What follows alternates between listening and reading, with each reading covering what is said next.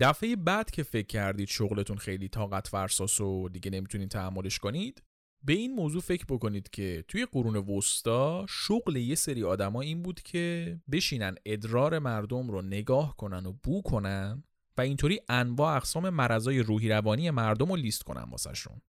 به عبارت دیگه اون چیزی که بعضیا در خشت خام می‌بینن اینا تو ادرار ملت می‌دیدن. سلام. به قسمت 27 چیزکست خوش اومدین.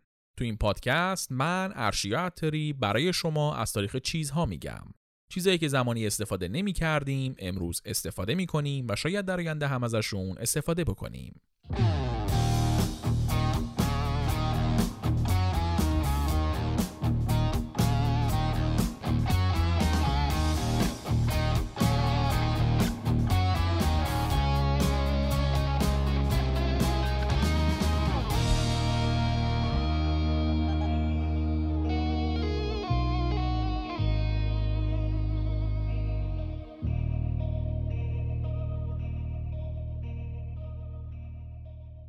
این اپیزود چیزکست برای بچه ها مناسب نیست. در نتیجه اگر بچه ای اطرافتونه لطفا از هدفون استفاده کنید.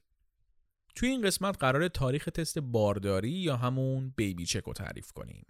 این قسمت چیزکست در یلدای 1400 منتشر میشه. راستش نمی‌دونم یلدا رو تبریک میگن یا نه ولی اگر که باید تبریک بگم یلداتون مبارک. حالا ممکنه سوال براتون به وجود بیاد که اصلا بیبی چک چه ربطی به شب یلدا داره سوال خیلی خوبیه. منتها دلیلش رو نمیگم بهتون. یکم فکر کنید خودتون بهش می‌رسید.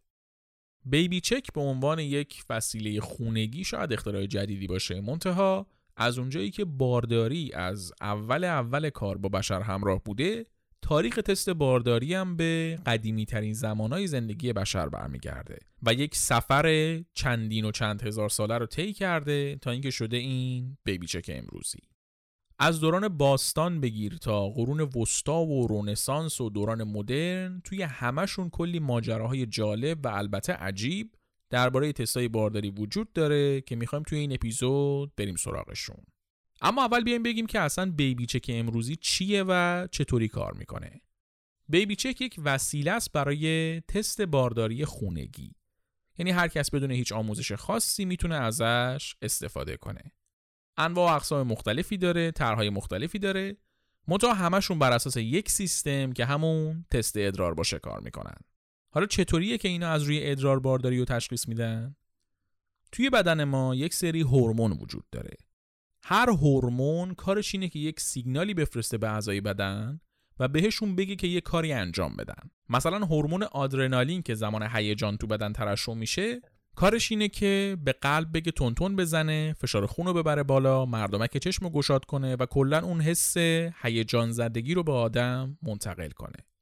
حالا توی اولین مراحل بارداری هم یک هورمونی تو بدن ترشح میشه به اسم HCG کار این هورمون HCG اینه که بیاد به رحم بگه که سیکل قاعدگی یا همون پریود رو متوقف کنه و برای بارداری حاضر بشه. توی مراحل بعدی بارداری هم کار HCG این میشه که توی ساخته شدن بند ناف کمک کنه. حالا هر هورمونی وقتی که وظیفش رو تو بدن انجام میده و سیگنالش رو میده با ادرار خارج میشه از بدن.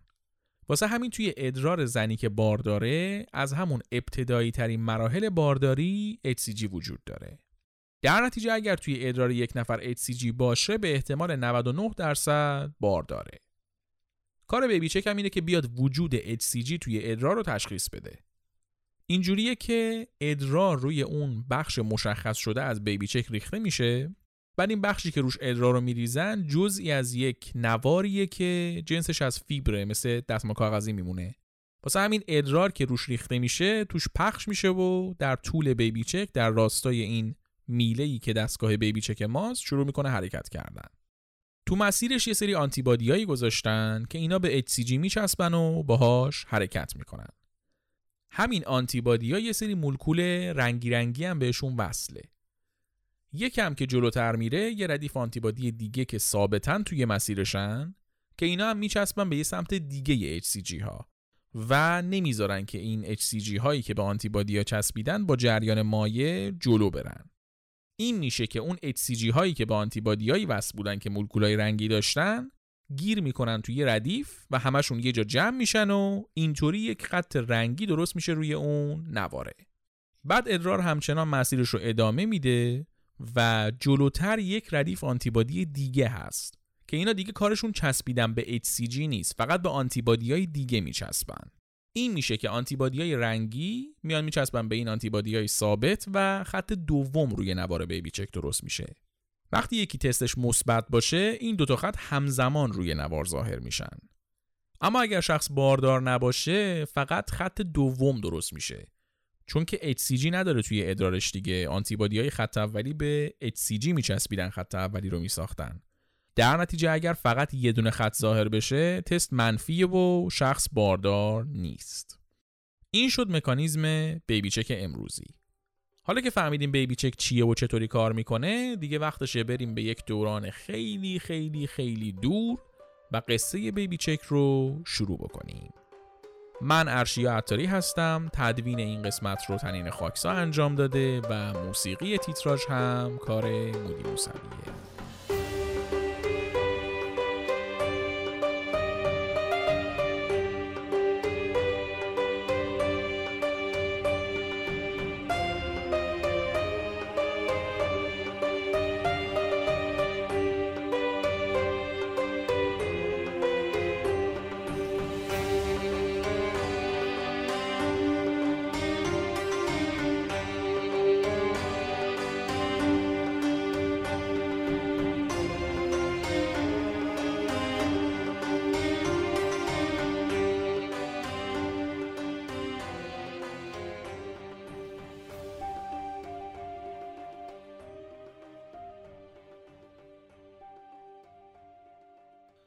بارداری همیشه برای بشر مهم بوده. از دید تکاملی اگه بخوایم به قضیه نگاه کنیم انسان و باقی موجودات همیشه برای بقا دارن تلاش می‌کنن. ما اگر گرسنمون میشه واسه اینه که به غذا برای بقا احتیاج داریم. یا اگر درد و حس می‌کنیم برای اینه که برای بقا باید متوجه ضرری که بهمون داره وارد میشه باشیم. یکی از اصلای مهم بقا همین تولید مثله. در نتیجه از همون اول مسئله تولید مثل و باروری برای انسان مهم بوده. از اونجایی هم که کسایی که بچه رو به دنیا می آوردن زنان بودن کل مسئولیت تولید مثل روی دوش زنان بود و اگر یک زوجی بچه دار نمی شدن به شکل دیفالت همه فکر می‌کردن که مشکل از زن بوده. به خاطر همین توی خیلی از جوامع ابتدایی از همون اولا این باور درست شده بود که ارزش زنان رو بر اساس میزان باروریشون میسنجیدن و زنی که بارور بود و بچه های زیادی تونسته بود به دنیا بیاره ارج و قرب زیادی داشت و زنی که به هر دلیلی نابارور بود یا حتی بچهاش کم بودن بهش به عنوان یک موجود ناقص نگاه می‌شد. کم کم که انسان یک جانشین شد و تمدنای اولیه درست شدن و باورای ماورای اولیه به وجود اومدن هم یکی از مهمترین الهه هایی که آدما بهشون باور داشتن الهه باروری بود. تو همه تمدن هم بی‌برو برگرد الهه باروری پیدا می‌شد. یونانیا آفرودیت داشتن، مصریا ایسیس داشتن، نورسیا فریا داشتن، ایرانیا آناهیتا داشتن. معبد این الهه ها هم همیشه پر بود از زنایی که می‌خواستن بارور بشن یا بیشتر بچه به دنیا بیارن. به طور کلی باور این بود که زنی که باروره مورد لطف الهه باروری قرار گرفته و زنی که بارور نیست مورد خشم الهه باروری. اینطوری بود که زنان برای باردار شدن همش دخیل میبستن به معبد الهه باروریشون. حالا توی همچین جوامعی که اینقدر به باروری و باردار شدن اهمیت میدن کم کم مردم به فکر افتادن که یه جوری متوجه بشن که یه زنی باردار هست یا نه. بارداری خودش علائم مختلفی داره دیگه از قطع شدن قاعدگی بگیر تا حالت تهوع و ویار و کلی چیزای دیگه. منتها همونطور که انسان امروز نمی‌تونه بشینه دست رو دست بذاره تا علائم از راه برسن انسان اون زمانم می‌خواست زود متوجه بشه که باردار هست یا نه این میشه که کم کم روش های مختلفی واسه فهمیدن بارداری درست میشه توی جوامع مختلف قدیمی ترین روشی که سندش پیدا شده مال مصر باستانه یعنی حدوداً دو سه هزار سال قبل از میلاد مصریا همونطور که گفتیم خیلی برای بارداری اهمیت قائل می شدن. یه الهه باروری هم داشتن به اسم ایسیس که تو معبدش جای سوزن انداختن نبود. واسه همین از همون موقع ها به فکر تست کردن بارداری افتاده بودن. رایج ترین روشی که مصری ها استفاده می‌کردن این بود که یک کیسه گندم و یک کیسه جو می‌آوردن بعد به اون زنی که قرار بود تست بده می‌گفتن که روشون ادرار کنه. بعد از دو سه روز میومدن سر می‌زدن به کیسه ها. اگه گندم رشد کرده بود می‌گفتن بچه دختره اگه جو رشد کرده بود می‌گفتن بچه پسره اگرم هیچی رشد نکرده بود می‌گفتن طرف باردار نیست. جالبی قضیه اینجاست که حدودا 60 سال پیش یه سری محقق روی این تسته کار کردن. دیدن که اون بخش تعیین جنسیتش مزخرف منتها در 70 درصد موارد بارداری رو درست تشخیص میده. حالا چطوری؟ به احتمال خیلی زیاد استروژنی که توی ادرار زن باردار وجود داره باعث میشه که گیاه سریع رشد کنه و این تست بتونه باردار بودن یا نبودن رو پیش بینی کنه.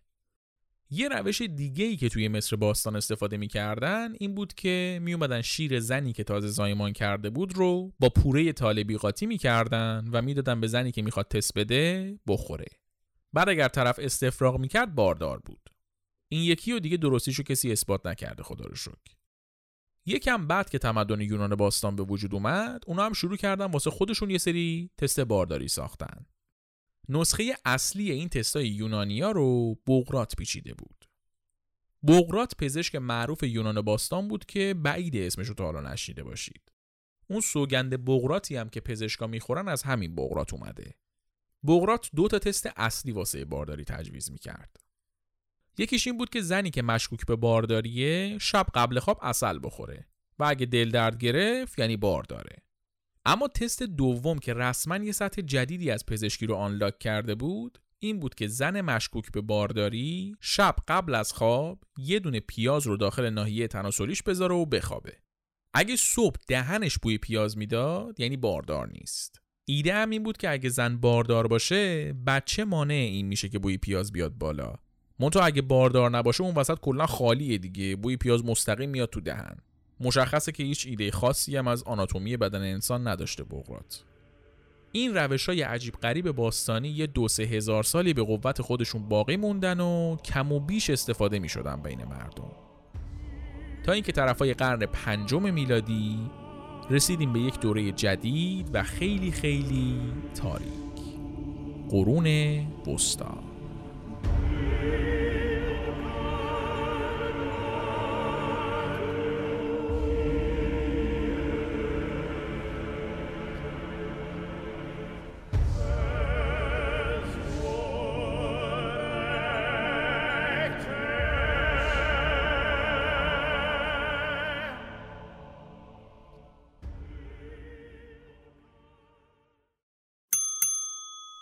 یکی از علائم بارداری اشتهای عجیب غریب و هوس کردن خوراکی های مختلفه. خانمای باردار معمولا یه سری خوراکی خاص و بعضا عجیب هوس می‌کنن که باید در کسری از ثانیه برسه به دستشون. اما همیشه ممکنه شرایط فراهم کردن این خوراکی ها نباشه یا فراهم شدنشون طول بکشه. اسنپ اکسپرس اسپانسر این قسمت چیزکست این مشکل رو حل می‌کنه. اسنپ اکسپرس سرویس سوپرمارکت آنلاین با تحویل فوری گروه اسنپ و قراره بتونه خریدهای سوپرمارکتی آنلاین رو زیر سی دقیقه به دست مشتریاش برسونه. اسنپ اکسپرس از سال 98 داره توی حوزه Q-commerce فعالیت می‌کنه. حالا چی هست این Q-commerce؟ تجارت سریع یا Q-commerce نسل بعدی تجارت الکترونیک یا همون e-commerce ه و همونطوری که از اسمش معلومه توش همه چیز راجع به سریع بودنه. تو Q-commerce هر خریدی که انجام میشه تقریبا فورا در هر زمان و هر کجا که مشتری بهش نیاز داشته باشه به دستش می‌رسه. حالا Q-commerce برای اسنپ اکسپرس یعنی ارسال سریع خریدهای سوپرمارکتی شما. اسنپ اکسپرس کارش رو به عنوان زیر مجموعه اسنپ فود شروع کرد و در حال حاضر بعد از بازسازی برند با نام تجاری اسنپ اکسپرس به فعالیت خودش ادامه میده. توی اسنپ اکسپرس تلاش میشه که سفارشات مشتری با تنوع بالا بیشترین تخفیف و کمترین زمان ممکن تحویل داده بشه. در حال حاضر با بیشتر از هزار تا سوپرمارکت محلی و فروشگاه های زنجیره‌ای مثل هایپر استار، جامبو، سون، گندم، حیات مارکت و هایپر فامیلی همکاری می‌کنن و سیستم حمل و نقل سازمان یافته گروه اسنپ کمک کرده که اسنپ اکسپرس بتونه توی بیشتر از سی تا شهر ایران سفارش ها رو توی کمتر از سی دقیقه تحویل بده. اسنپ اکسپرس یه تخفیفی هم برای شنونده های چیزکست در نظر گرفته تا یک ماه بعد از انتشار این اپیزود با کد تخفیف چیزکست CHIZCAST می‌تونید روی خریدای بالای 50 هزار تومن 20 هزار تومن تخفیف بگیرید. اسپانسر این قسمت اسنپ اکسپرس. از اواسط قرن پنجم میلادی که امپراتوری روم غربی سقوط کرد یک دوره توی اروپا شروع شد که حدود نه قرن ادامه داشت و یکی از عجیبترین دوره های تاریخ حساب میشه. این دوره رو بهش میگن قرون وسطا دورانی که کلیسای کاتولیک توی اروپا قدرت و دستش گرفته بود و انقدر همه چی سیاه و وحشتناک بود که بهش عصر تاریکی هم میگن کلیسا شروع کرد یه سری قوانین عجیب و رادیکال ساختن و هر کسی که یکم می‌خواست علمی حرف بزنه توی دادگاه تفتیش عقاید به مرگ و شکنجه محکوم می‌شد. علم و تحقیق حکم گناه کبیره رو داشت و خرافات یک تازی می‌کرد. رمال و جنگیر حرفش از دکتر و دانشمند خیلی بیشتر خریدار داشت. در نتیجه نه پزشک درست حسابی پیدا می‌شد نه وضع بهداشت تعریفی داشت نه غذا درست حسابی گیر می اومد نه زندگی رنگ و بویی داشت مردم تو بدترین شرایط ممکن زندگی می‌کردن و یه سایه مرگ روی کل اروپا افتاده بود. توی همچین وضعیتی قطعا نمیشه تصور کرد که تستای بارداری خیلی علمی باشن. کلا باردار شدن توی همچین دنیای یکی از سختترین کارهای ممکن بود. با توجه به اون وضعیت وحشتناک بهداشت، زایمان کردن خطرناکترین کار ممکن اون دوران حساب می‌شد. از هر سه تا زنی که میمردن یکیشون به خاطر زایمان میمرد. همه چیز دست به دست هم می‌داد تا کسی که زایمان می‌کنه رو از پا در بیاره. از عفونت شدید بگیر تا روش های غیر علمی و عجیب غریبی که برای زایمان استفاده می‌کردن. اما همه مرگا به خاطر خود زایمان نبود. خیلی اصلا تو همون دوران بارداری میمردن. حالا چرا؟ چون هیچ مراقبت خاصی از زن باردار نمی‌شد. کلیسا طبعا اجازه نمی‌داد زنان تبابت کنن در نتیجه کسایی که اصطلاحا پزشک بودن و در واقع هیچی بارشون نبود مرد بودن کلیسا هم که نمیذاش پزشک مرد بیمار زن و ویزیت کنه. در نتیجه هیچ کنترل پزشکی روی زنان باردار نمی‌شد. زمان زایمان هم فقط قابله ها و سغرا های فامیل اجازه داشتن که توی اتاق زایمان باشن و حالا بچه رو به دنیا بیارن. حالا این وسط اون مردای پزشکی که توی کل زندگیشون زایمان از نزدیک ندیده بودن واسه زنای باردار کل جامعه نسخه میپیچیدن و دستور می‌دادن که چیکار بکنن و چیکار نکنن. البته این توصیه های پزشکی که می‌کردن واسه این نبود که خدایی نکرده مادر سالم بمونه یا بچه سالم بمونه. توصیه های پزشکیشون صرفا به این هدف بود که بچه پسر بشه. یعنی مثلا می‌گفتن که فلان چیزو بخورید یا فلان کارو بکنید که پسر به دنیا بیارید. بعد خب توی همچین وضعیتی هر اتفاقی برای بچه میافتاد یا بچه اگر دختر می‌شد اینا مادر مقصر می‌دونستن دیگه. توی جامعه اون دوران که کلیسا کلا رابطه زناشویی رو گناه می‌دونست و می‌گفت فقط باید با هدف تولید بچه باشه همچین توقع درک متقابل نمیشه داشت خب.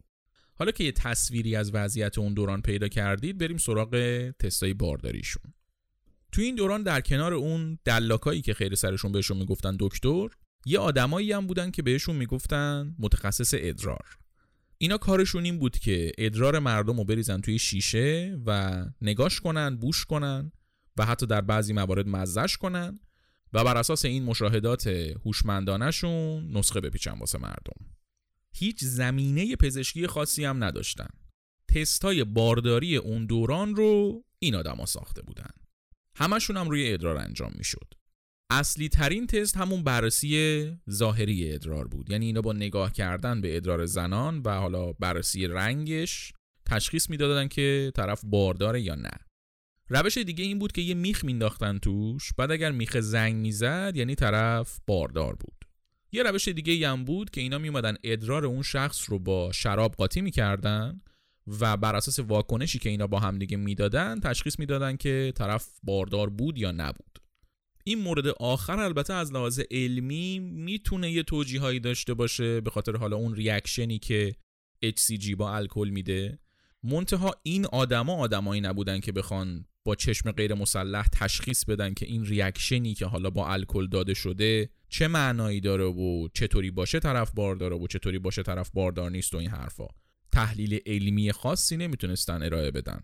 خلاصه که توی اون دوران این متخصصان ادرار خیلی رو بورس بودن و حکم بیبیچک سیار رو داشتن. این وضعیت اسفناک ادامه پیدا کرد تا اینکه از قرن 14 به بعد کم کم دوره رونسانس شروع شد و بسات حکومت کلیسا رو جمع کرد.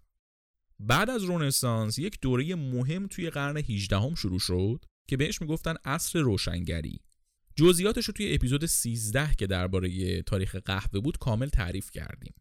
خلاصه قضیه این بود که یک سری دانشمند و فیلسوف دور هم جمع شدن و کلا دیدگاه علمی و فلسفی بشر رو از این رو به اون رو کردن و کاری کردن که علم و فلسفه و دیدگاه فلسفی بیفته توی مسیر درستش.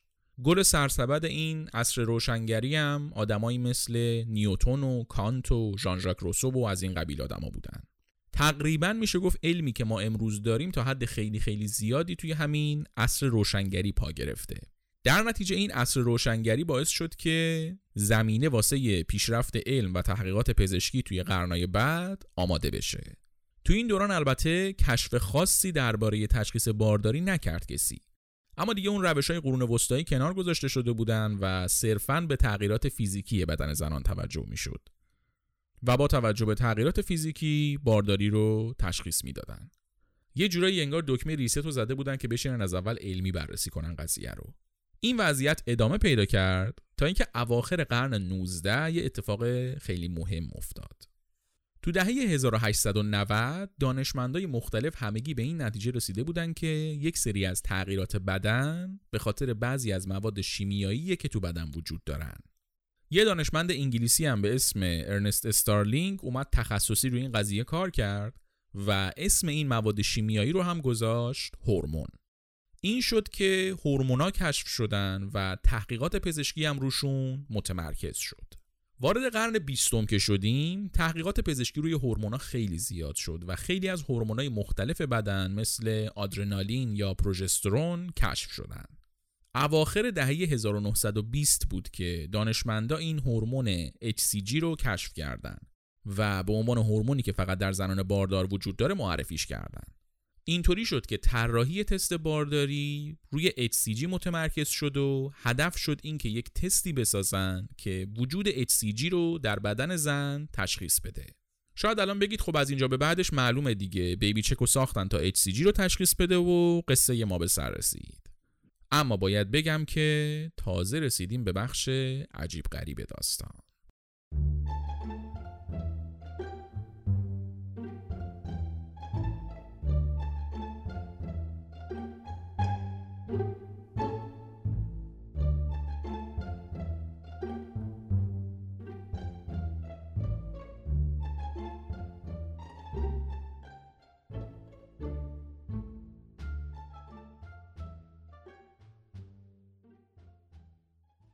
قبل از اینکه بریم سراغ بقیه داستان لطفا یک ثانیه وقت بذارید و از هر جایی که چیزکست رو میشنوید subscribe کنید تا مشترک چیزکست بشید.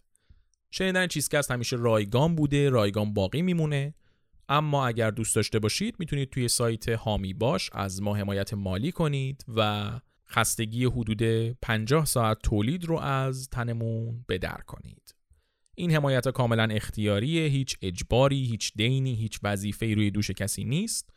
اگر دوست داشته باشید کاملا اختیاری می‌تونید هر چقدر که دلتون خواست از پول یه قهوه گرفته تا پول یه فرش رو از ما حمایت مالی بکنید.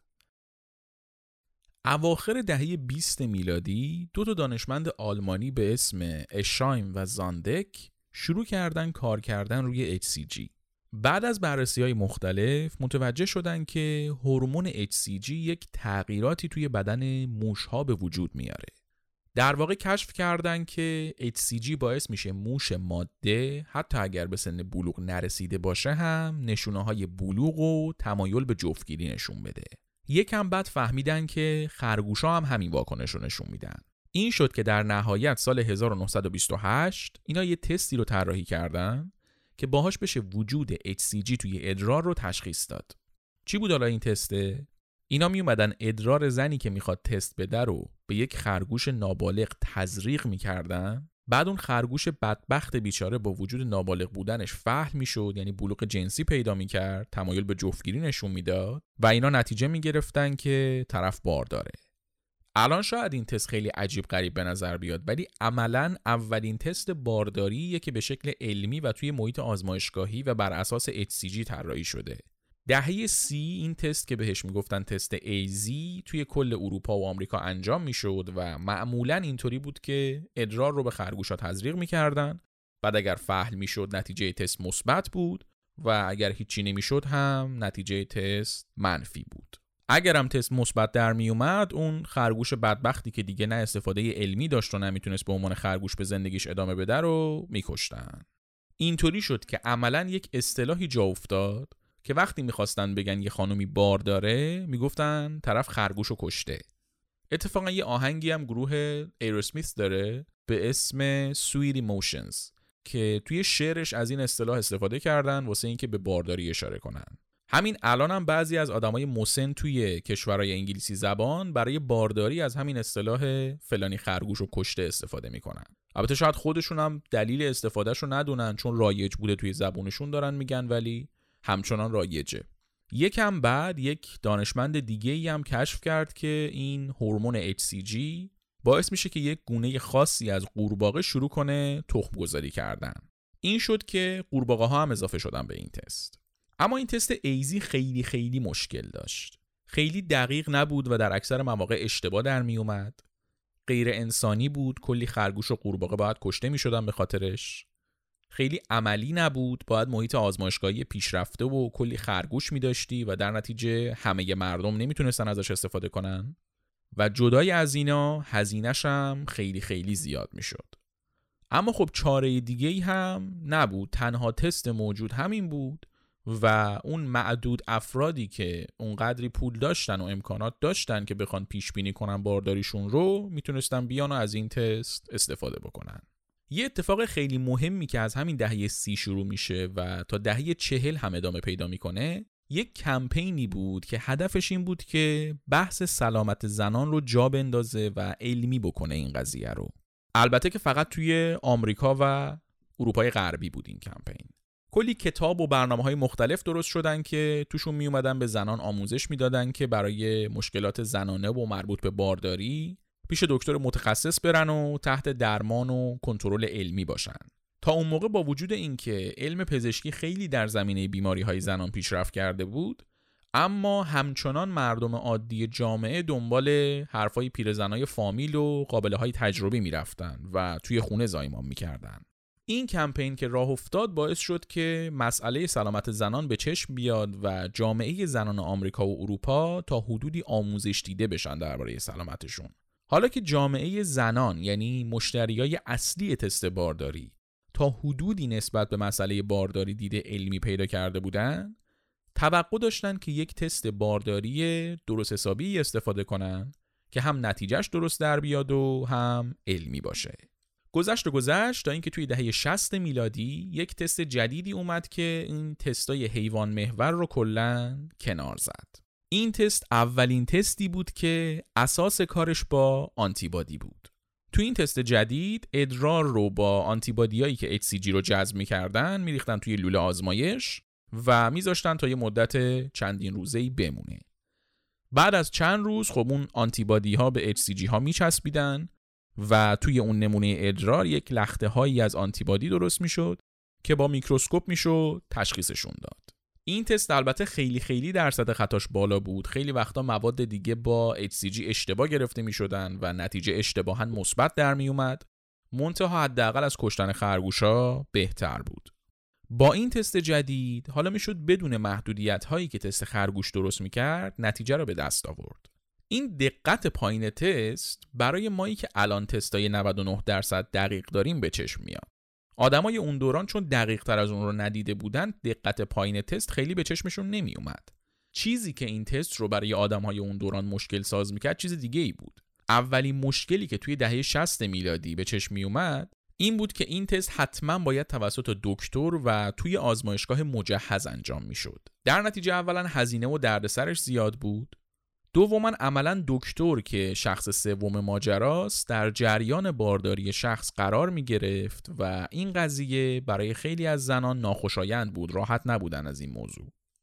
این دوتا مشکل سر جاشون بودن ولی یک مشکل سومی هم بود که کم کم توجه ها بهش جلب شد. زمان. انجام دادن همچین تستی حداقل سه چهار هفته طول می کشید. یعنی از زمانی که شما تست می‌دادی باید نزدیک یک ماه با استرس منتظر می شدی تا تکلیفت روشن شه. این مشکلات و مخصوصا مشکل زمان توی دهه هفتاد خیلی به چشم اومدن. چرا؟ اولا جنبش های زنان توی دهه هفتاد خیلی فعال شدن شروع کردن کمپین را انداختن و کتاب چاپ کردن و تظاهرات و اینا. برای اینکه به زنان درباره حقوقشون و سلامتشون اطلاعات بدن. یه چیزی تو مایه های اون کمپین های دهه سی و چل خیلی خیلی گسترده تر و موثرتر این شد که بحث سلامت زنان خیلی تو چشم بود و تستای بارداری هم باید بهتر می شدن. و برای اون مشکلای اولیه یعنی سختی و هزینه و حریم خصوصی یه فکری باید می‌شد. اما مشکل طول کشیدن تست به دو تا دلیل مهم دیگه بود که به چشم می اومد. اول اینکه آموزش ها و مراقبت های قبل از زایمان که والدین باید حواسشون بهش می بود توی این دوره خیلی مهم شده بودن. دیگه مثل قدیما نبود که بارداری رو جدی نگیره کسی. باید هم پدر و هم مادر دوره های آموزشی می‌رفتن و مراقبت های مختلف یاد می گرفتن. اون یکی دلیل هم این بود که سقط جنین اوایل دهه هفتاد قانونی شد توی آمریکا. در نتیجه یه نفر که تست می‌داد و نزدیک یک ماه طول می‌کشید تا نتیجه تستش بیاد اگر تستش مثبت می بود عملا یک ماه دیر خبردار شده بود. و توی این یک ماه می‌تونست اگر قصد بچه دار شدن داره مراقبت های قبل از زایمان رو شروع کنه. و اگر هم قصد بچه دار شدن نداره زودتر به فکر سقط جنین بیفته. این یک ماه فاصله خیلی می‌تونست خطرناک باشه واسه همه. این شد که توی دهه هفتاد میلادی عملا همه این نیاز رو داشتن که یک تستی درست بشه که سریع باشه دقیق باشه آسون باشه و حواسش به حریم خصوصی فرد هم باشه. البته کسی توقعی نداشت که همچین تستی درست بشه ولی نیاز به شدیدن حس می‌شد. بیشتر حکم یک کاشکی رو داشت واسه همه. تا اینکه کم کم وقت تغییر رسید.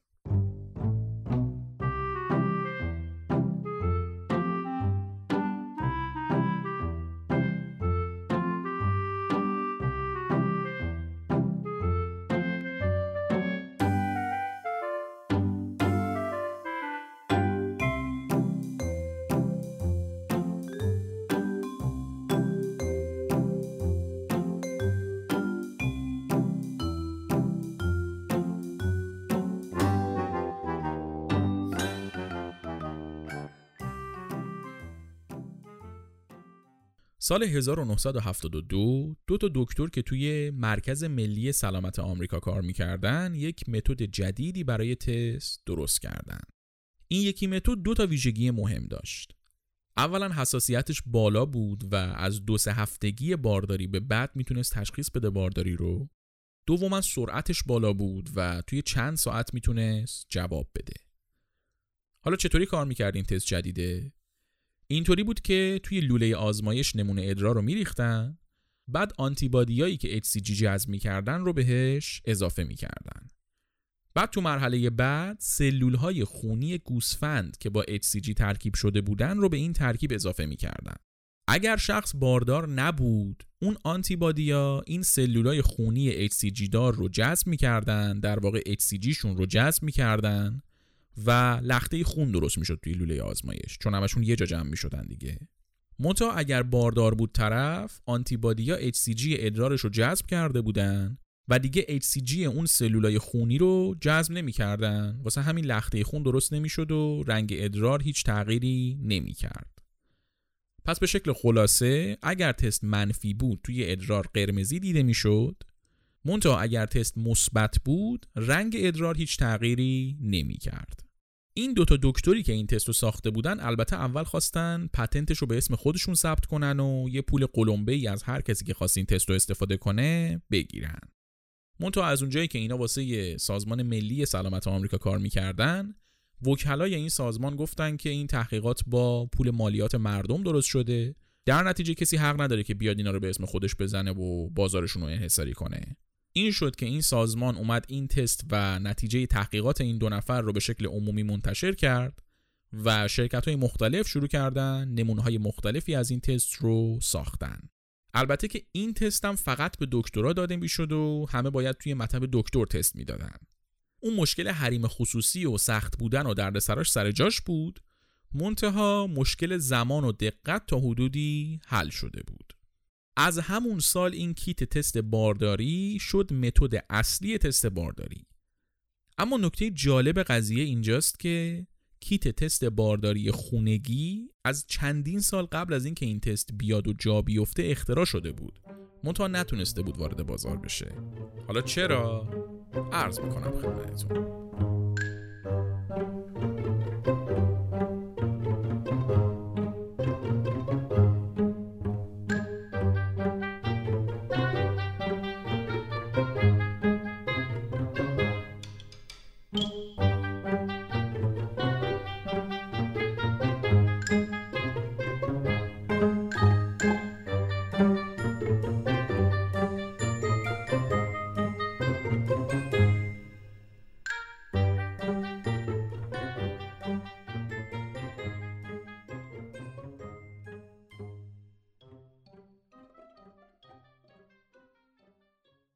لازم اینجای کار برگردیم به دهه 60 سالای آخر دهه 60 یک طراح آمریکایی به اسم مارگارت کرین استخدام میشه توی یک شرکت داروسازی که براشون محصولات آرایشی طراحی کنه.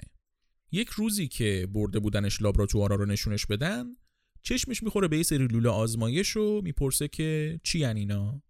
بهش میگن که اینا تستای بارداریه. بعدم براش توضیح می‌دادن که کسی که می‌خواد تست بده باید بره پیش دکتر و اگر دکتر شرایطش و شرایط اضطراری ببینه براش تست بارداری تجویز می‌کنه و نمونه ادرارش رو میفرستن به لابراتوار تا بعد از یک بررسی چند هفته ای جواب بگیره. یادمونه دیگه الان توی دهه 60 تست سریعه که خون گوسفنداش هنوز نیومده. این خانم کرین هم به عنوان یک زن خودش رو جای کسایی که تست می‌دادن می‌ذاره. و با خودش میگه که این تشخیص بارداری واقعا نباید انقدر پر سر باشه. و یک ایده ای توی ذهنش شکل می‌گیره که جدای از بحث سرعت و دقت هر زن خودش اولین کسی باشه که از بارداری خودش با خبر بشه.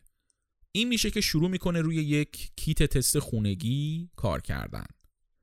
طرح ابتداییش که حاضر میشه میبرتش به مدیرش که توی اون شرکت داروسازی بود نشون میده. و منتظر میشه تا به خاطر ایده طلاییش ازش تقدیر و تشکر کنن. منتها رئیسش و باقی آدمای مهم اون شرکت اصلا از طرحش استقبال نکردن. گفتم بهش دردی نمی‌خوره. هرچی این خانم کرین گفت که آقا این طرح مثل بمب صدا می‌کنه همه به همچین چیزی احتیاج دارن اصلا انگار نه انگار آخر بعد از کلی اصرار و دوندگی سال 1969 شرکت با اکراه قبول کرد که صرفا اختراع این کیت تست رو به اسم خانم کرین ثبت بکنه منتها تولیدش نکنه.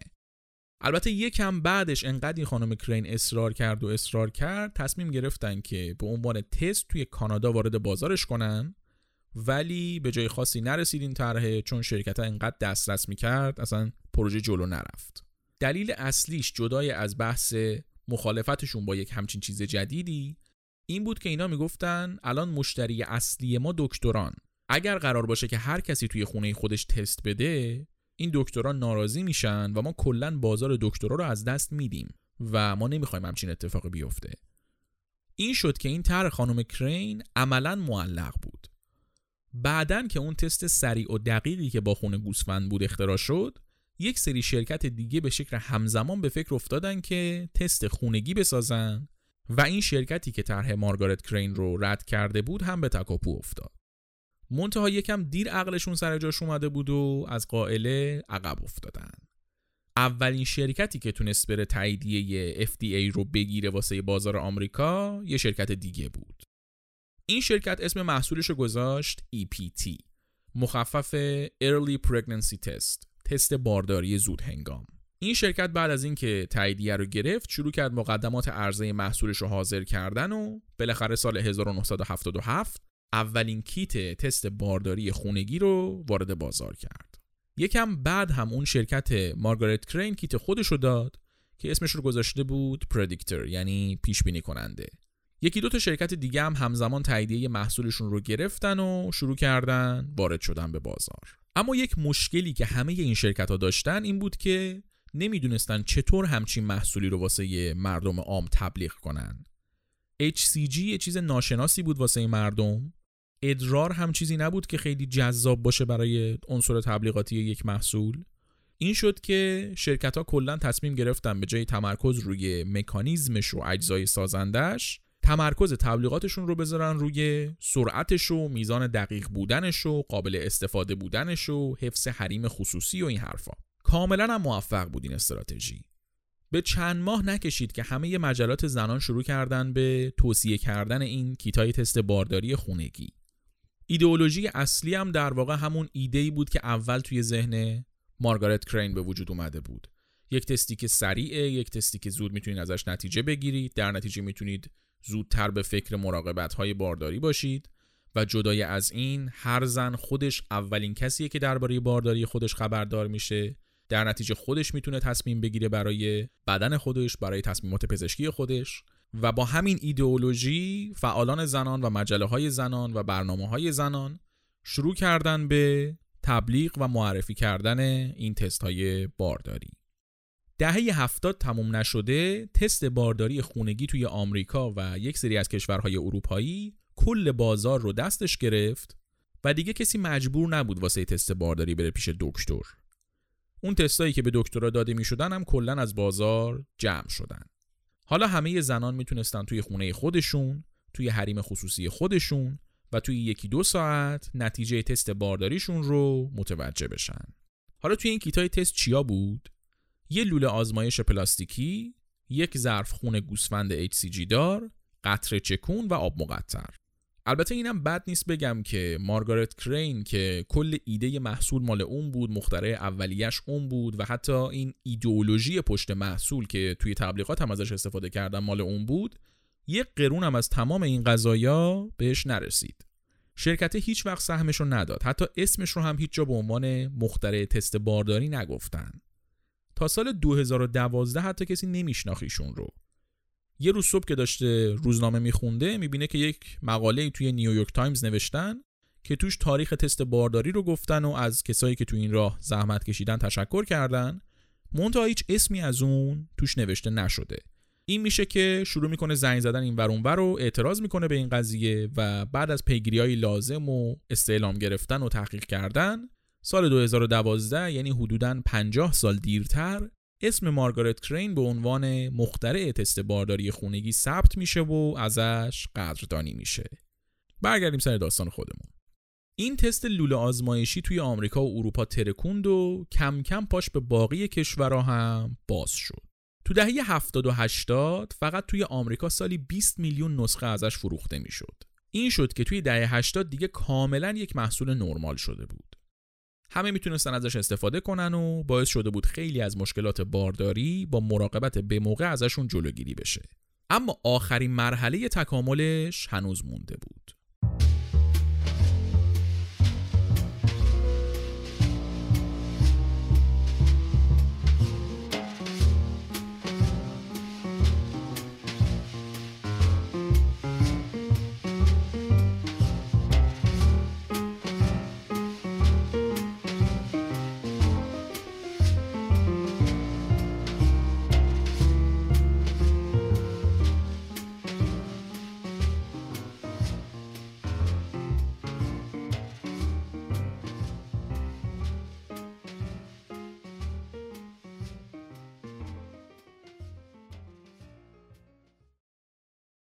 سال 1988 آخرین تحول بزرگ توی تاریخ تست بارداری به وجود اومد. از اول دهه 80 تحقیقات مختلف روی این تستا شروع شده بود تا کاری کنن که هم سرعت تست زیاد بشه، هم دقتش، هم استفادهش راحت تر بشه و هم هزینه تولیدش کم بشه. نتیجه این تحقیقات این شد که این تست های امروزی درست شد که مکانیزمشون رو هم اول اپیزود توضیح دادیم. دیگه مسیر تستای بارداری سرازیری شده بود. دقت نزدیک 99 درصد، سرعت حدود 10 دقیقه، هزینه پایین و استفاده خیلی خیلی راحت که هر کس با هر میزان سوادی می‌تونست ازش استفاده کنه. از اون موقع به بعد این تستای میله‌ای اکثر بازار رو دستشون گرفتن و شکلهای مختلفی هم ازشون درست شد. این شکل یه خط دو خطی که اول این قسمت هم مکانیزمش رو گفتیم رایج ترین و ساده ترینشونه. ولی خب از سال 2003 به بعد های دیجیتالی هم اومدن به بازار. که اینا یه مانیتور کوچولو داشتن روشون که وقتی تست مثبت بود عکس لبخند می آورد یا یه شکم بالا اومده می آورد یا یه سری شکلهای دیگه. این مدل مانیتوردار البته بعد از یه مدتی به درد سر خوردن. طراح یکی از همین شرکت ها که مدل دیجیتالی می ساخت توی یک مصاحبه ای می‌گفت که ما مثلا می اومدیم عکس شکلک خنده میذاشتیم واسه نتیجه مثبت. بعد کلی از این ورانور شکایت میشیدیم که آقا برای خیلی ها شاید بارداری چیز خنده آور و خوشایندی نیست. مثبت شدن تست برای اون شخص شاید اتفاق مثبتی نیست. این شد که این تستای مانیتوری کم کم شکلک ها رو تقریبا حذف کردن و الان صرفا می نویسن مثبت یا منفی. هنوزم شرکت های مختلف هر سال دارن مدل های بهینه تر و دقیق تر تست بارداری رو تولید می‌کنن و مسیر پیشرفت این تستا متوقف نشده. البته یادمون باشه که تستای خونگی اولین مرحله تشخیص بارداری هن و برای نتیجه دقیق و قطعی بهتره که به دکتر مراجعه بشه و آزمایش خون داده بشه تا HCG خون رو اندازه بگیرن و به شکل دقیق مقدار HCG مشخص بشه تا جواب قطعی بشه. امروز دیگه زنان توی اکثر کشورها برخلاف زنان دوره های گذشته می‌تونن با یه پول نسبتا کم این تستا رو تهیه کنن و به راحتی متوجه باردار بودن یا نبودنشون بشن. بعضی وقتا یه چیزی انقدر توی زندگیمون بدیهیه که متوجه اهمیت وجودش نمیشیم. این تستای بارداری امروزی هم تمام این پستی بلندی های تاریخ و پشت سر گذاشتن تا به دست ما رسیدن و البته هنوز هم مسیرشون تموم نشده. توی اپیزود تاریخ گوگل اگر یادتون باشه ماجرای اون دختره رو تعریف کردیم که گوگل بهش محصولات بارداری و بچه داری پیشنهاد می‌داد و باباش شاکی میشه شکایت می‌کنه به گوگل که دختر من سنش کمه اصلا. واسه چی همچین چیزایی بهش نشون می‌دید؟ و بعدا معلوم میشه که دختره واقعا باردار بوده. نه بابای خبر داشته نه خودش ولی گوگل از این قضیه خبر داشته. آینده تست بارداری هم شاید همین شکلی باشه. دیگه حتی هیچ احتیاجی به تست فیزیکی نباشه. سیستمایی که بر اساس هوش مصنوعی کار می‌کنن و روزانه تعقیبمون می‌کنن بر اساس اطلاعاتی که از آدمها دارن نتیجه گیری کنن و به آدما خبر بدن که بار دارن. یه جورایی یکی از دلایلی که تست بارداری خونگی به خاطرش درست شد یعنی حریم خصوصی اون موقع دیگه کاملا از بین میره و معلوم نیستش که قبل از اینکه خود شخص بفهمه کدوم سیستم و کدوم شرکت از بارداریش خبر داره.